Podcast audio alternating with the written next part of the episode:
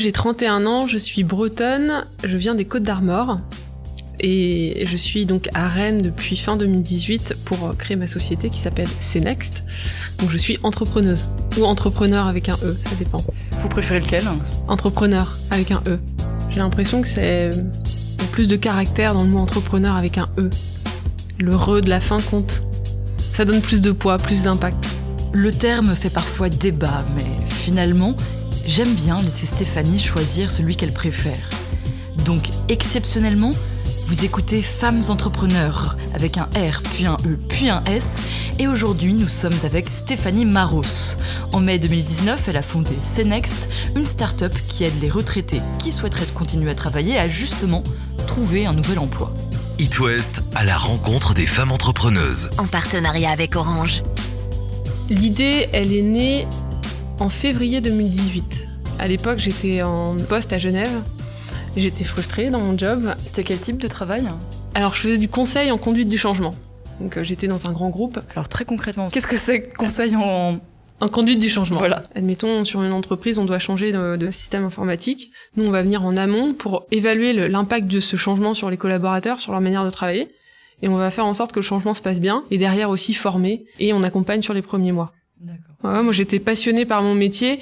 Néanmoins, dans l'entreprise dans laquelle j'avais l'impression de pas faire assez en fait, de pas exploiter mon potentiel à plein. J'avais envie d'avoir plus de responsabilités, de décider. C'est cette frustration là qui a créé l'envie d'entreprendre.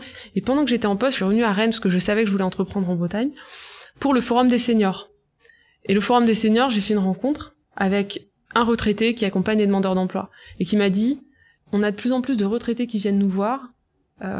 Pour retrouver une activité, mais en fait ils sont pas accompagnés. Et nous on peut pas les accompagner. On est une mission de service public au service des demandeurs d'emploi.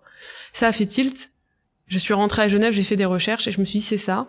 Et j'ai démissionné, je suis rentrée. Et donc on adresse différents types de missions. Un exemple, une mission commerciale pour une entreprise en e-commerce.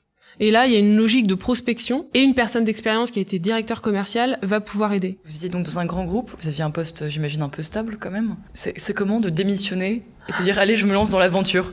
Ça ressemble à quoi ce grand bond ? Oui, j'avais un poste stable et un très bon salaire aussi. Hein. Donc il y avait ce côté sécurité que je lâchais. Ça peut un peu faire peur au départ. Mais finalement, en fait, pas tant que ça parce que moi, je l'ai vécu comme une libération. En fait, même si je savais pas où j'allais, j'avais juste mon idée. Et j'ai bien fait.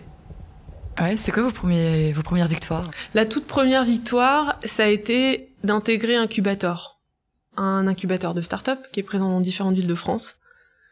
Parce que, voilà, c'était la première étape où j'avais réussi à convaincre un jury avec ma simple idée et l'étude de marché que j'avais fait sur Internet. Et mon énergie. Et là, c'était une première victoire. J'étais très contente de ça. La première, c'était ça. C'était il y a combien de temps ? C'était en janvier 2019, et la rentrée chez Incubator, c'était le 4 mars 2019. Est-ce que vous voyez, vous, aussi des différences entre les entreprises gérées par des hommes et celles gérées par des femmes ? Est-ce que ça change quelque chose ?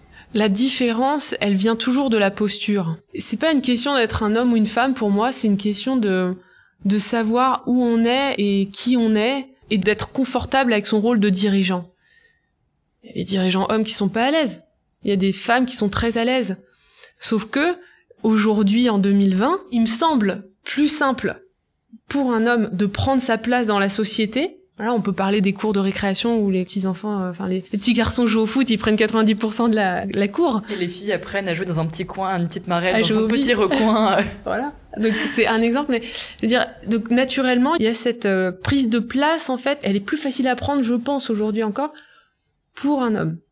Alors c'est peut-être ça qui va changer la posture, mais à part ça, je pense que la clé, c'est de ne plus penser à l'environnement pour se définir, mais de penser à ce qu'on veut pour changer l'environnement autour de soi.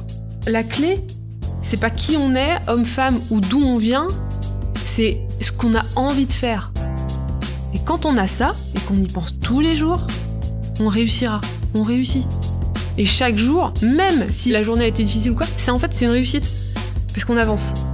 Et si vous êtes un senior intéressé par l'offre de Stéphanie ou une entreprise qui, justement, recherche des profils expérimentés pour des missions, n'hésitez pas à jeter un coup d'œil. Plus de renseignements sur son site senext jobfr. à la rencontre des femmes entrepreneuses, une série de podcasts originaux Paris Ouest en partenariat avec Orange.